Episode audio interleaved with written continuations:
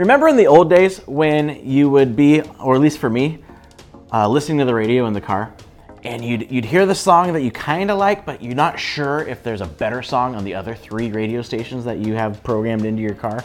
So you'd be switching back and forth, and you'd kind of like a song, and then you switch that type of thing, but you never really got to enjoy any one song because you're always looking for something better, afraid that you're gonna miss out on something more.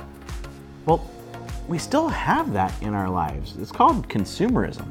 And it's made life hollow and artificial and even disposable, where we can't even enjoy our now, like live in the now, because we're always looking for something better. And this whole thing really affects every part of our lives. We want new and and better and, and more, and we're never satisfied. We need something else. Something that we can't consume but something we can be. See, there is one thing that can offer what we need the church. I know, that sounds crazy, right? The church will give me what I need. You don't believe me? Great. Let's talk about it together.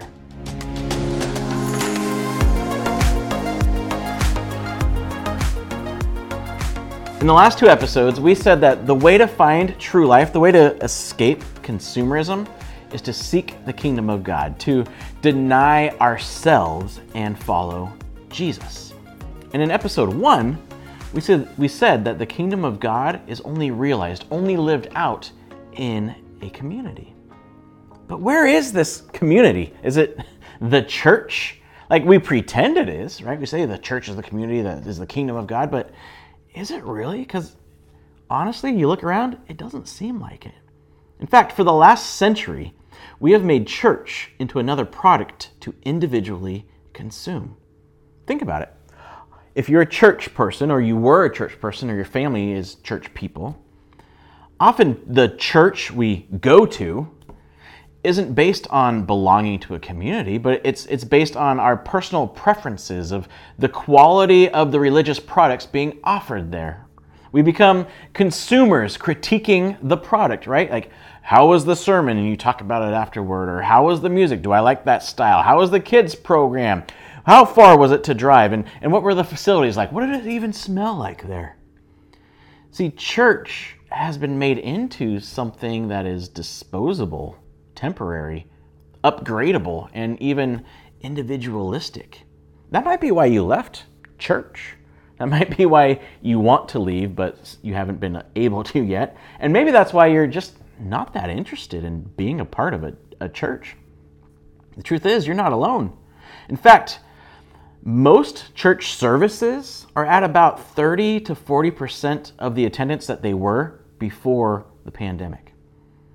And some people, yeah, they haven't come back because they're hurt and they're angry and they disagree with choices made by the church leadership.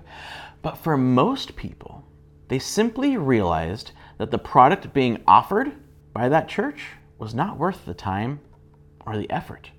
See, they're not against Jesus or even Christianity, they're just indifferent to the product the church is offering. Many people have realized that the product the church is offering isn't delivering on its promises. So, which you might ask because you're a very smart person, John, if, if that's true, then why are you a pastor? Like, if you really believe these things you're saying, why are you a pastor? Why are you still part of this whole thing? Why do you are you devoting your life to, to leading a church? And that's a great question. And I'll answer it in a little bit. But first, I want you to know I don't, if you're in that group of kind of feeling indifferent towards church, I don't blame you at all. And neither does God. In fact, He has some thoughts on uh, the, the idea of individualistic consumerism in religion. So I want to look at what he said. And when we when we look at this passage that we're going to read, it's in what we call the book of Amos. We're going to find the truth that really started the earth-changing movement that we call the church. See, the church isn't a product to individually consume, but a purposeful community to join. So, according to the Jewish scriptures, God created the nation, the, the people of Israel, in order that they would bless the whole world, that they would bring good for the whole world, that they would show God's love to the whole world.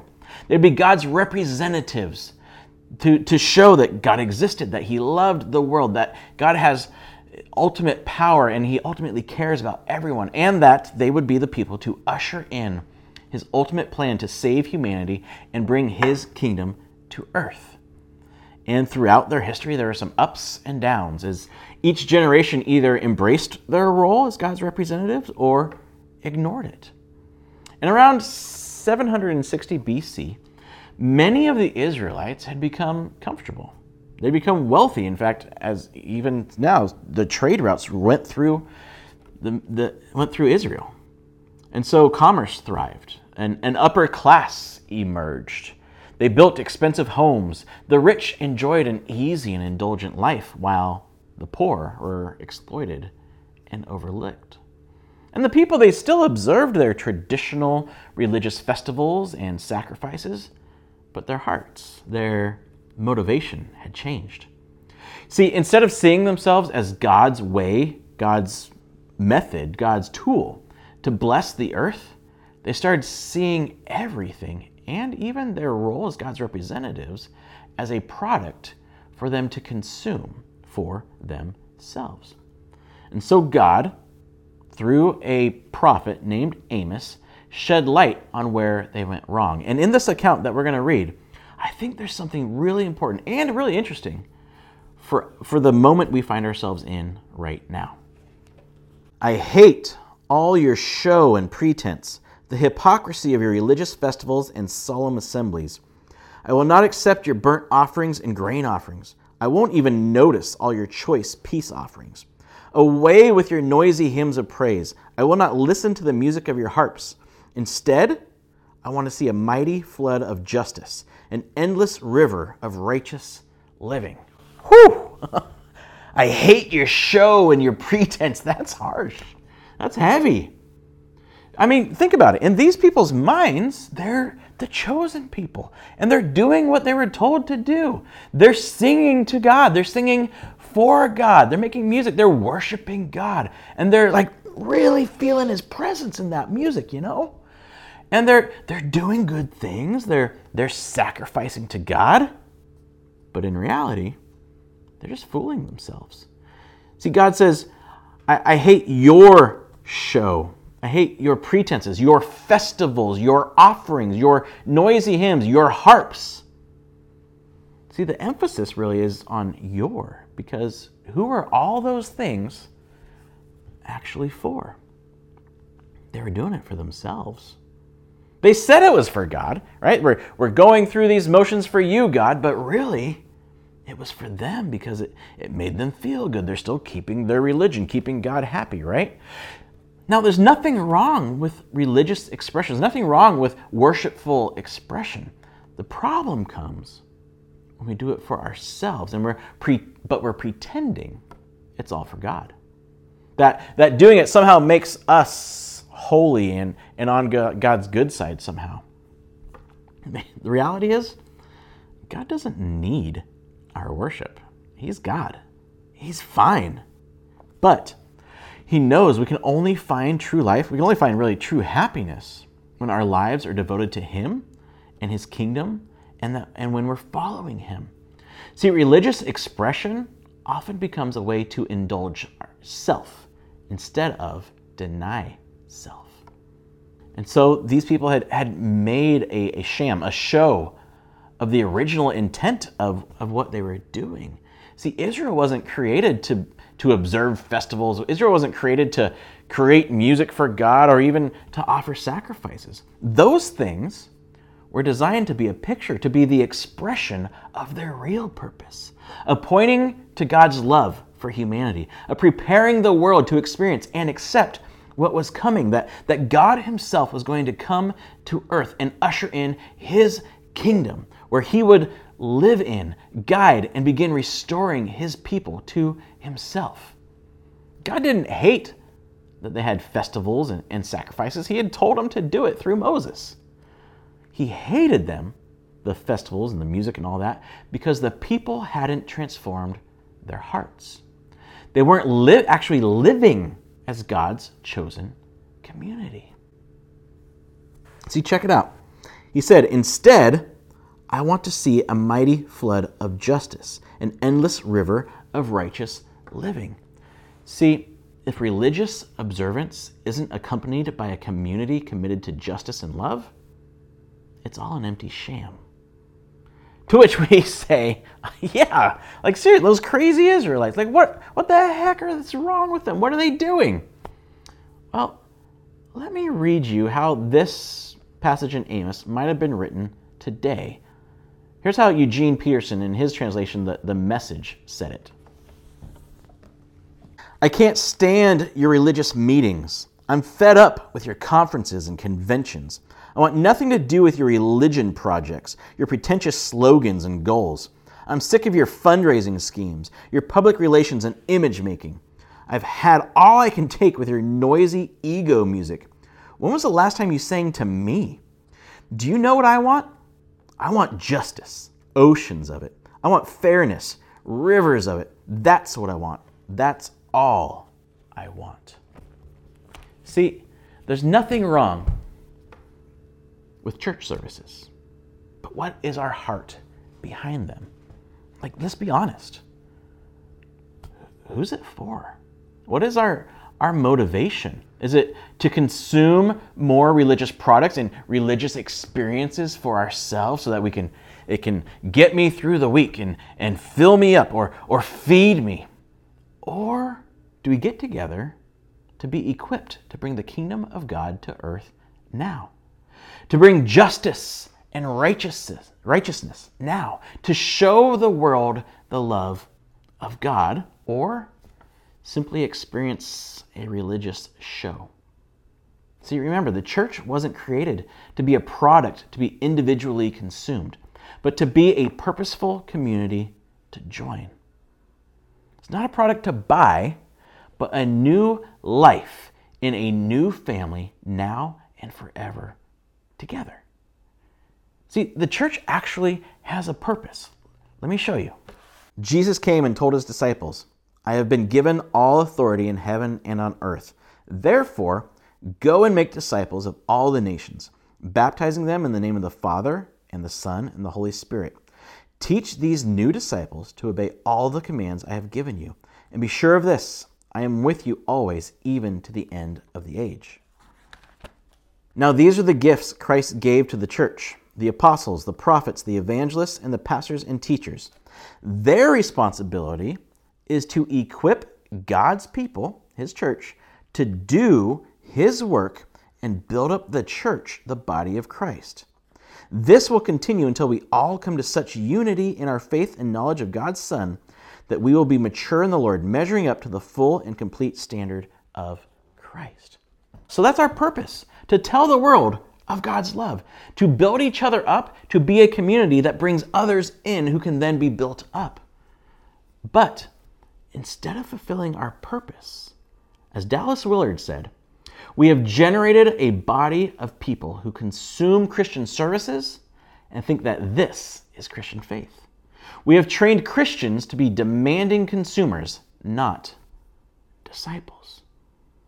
And so you asked me earlier, why am I still leading a church in the 21st century? If this is kind of how things have, have gone, and this is how I, I feel about the state of the church in the, America in the 21st century. Why? Because I truly believe Jesus won't leave his church in this consumeristic stupor.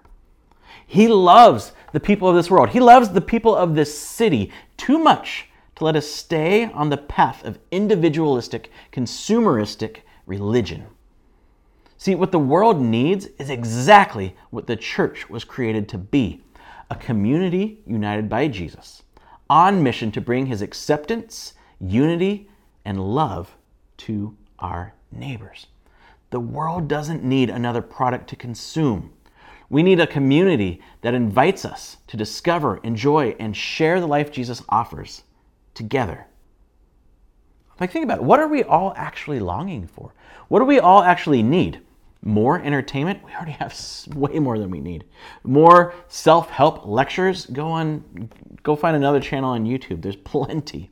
Are we looking for a spiritual high that you know lasts long enough until you know the kids start fighting in the car and we get in the parking lot? Or are we longing for, are we looking for a community that exemplifies the love, peace, and unity offered by Jesus? A community that, that encourages, accepts, and supports us, that teaches and proves we are loved not because of what we produce and consume, but because God Himself died and rose again for us. That, that reminds us and tells us and proves to us that we have eternal worth because the eternal God chose to love us. We're all trying to get through life. We're all trying to like get through school, each school day. We're all trying to raise and support our family. We're all trying to figure out when we can retire or, or just being able to see and enjoy our grandkids. But as we do that, we can have a deeper meaning, a deeper purpose that infuses everything we do because Jesus is real, His kingdom is real, and we are invited to a real life of purpose and love through Jesus. Great, so how are we going to do this together? What are you actually invited to? That's a great question. We're going to answer that in the next episode. But before we get there, I want to prep us, I want to prepare us. So I have a little bit of homework. This week, let's together read Ephesians 4 11 through 16. It'll show us what our mission is, what our role is as the church of Jesus. And then I want to give you permission to dream. Just to dream, that big picture ideas. What would it look like? You ask this, what would it look like for me, you, to purposely join this type of community? What would that look like? Like, what role, what special work might you be able to contribute? How would your life change? You don't have to make any decisions right now, but how would your how would life change for, for you and your family and your circle of friends and even acquaintances? Dream. What would life be like? See, together, we can be something different. Together, we can offer the world something different. It's different than what we've known, but in reality, it's what was it's what was always intended for us. Jesus didn't die and rise again so we can individually consume as much or as little as we want of our preferred religious products. Jesus gave himself so we can have eternal, true life together with him now and forever. And this life is not found, is not experienced in a product we consume, but in a community we are invited to join. The life Jesus offers is only realized and lived out within a community.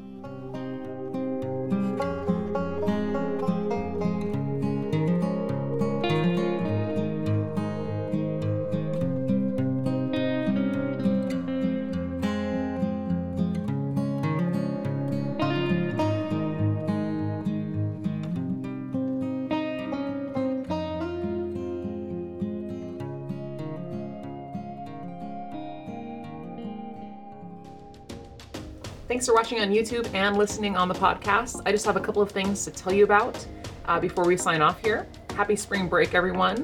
We won't be having Youth Connect this coming Sunday, but we do have a gathering coming up on March 27th. So keep your eye out for that. It'll be at 4:30 at 525 Idlewood, as usual, and there will be dinner provided. We also have a couple more gatherings in April scheduled, plus our Easter Eve service, so don't miss those things. In the show notes, there's a link uh, for an easy way to give to our March and April for Salem opportunity, which is for Judson. Uh, they need items for their clothing closet body wash, shampoo, conditioner, shorts, hoodies, things of that nature. They're all on the Amazon wish list, or you can go shopping on your own, but we've made it super simple for you. So check that out in the show notes. Thanks for watching, thanks for subscribing, and we'll see you soon.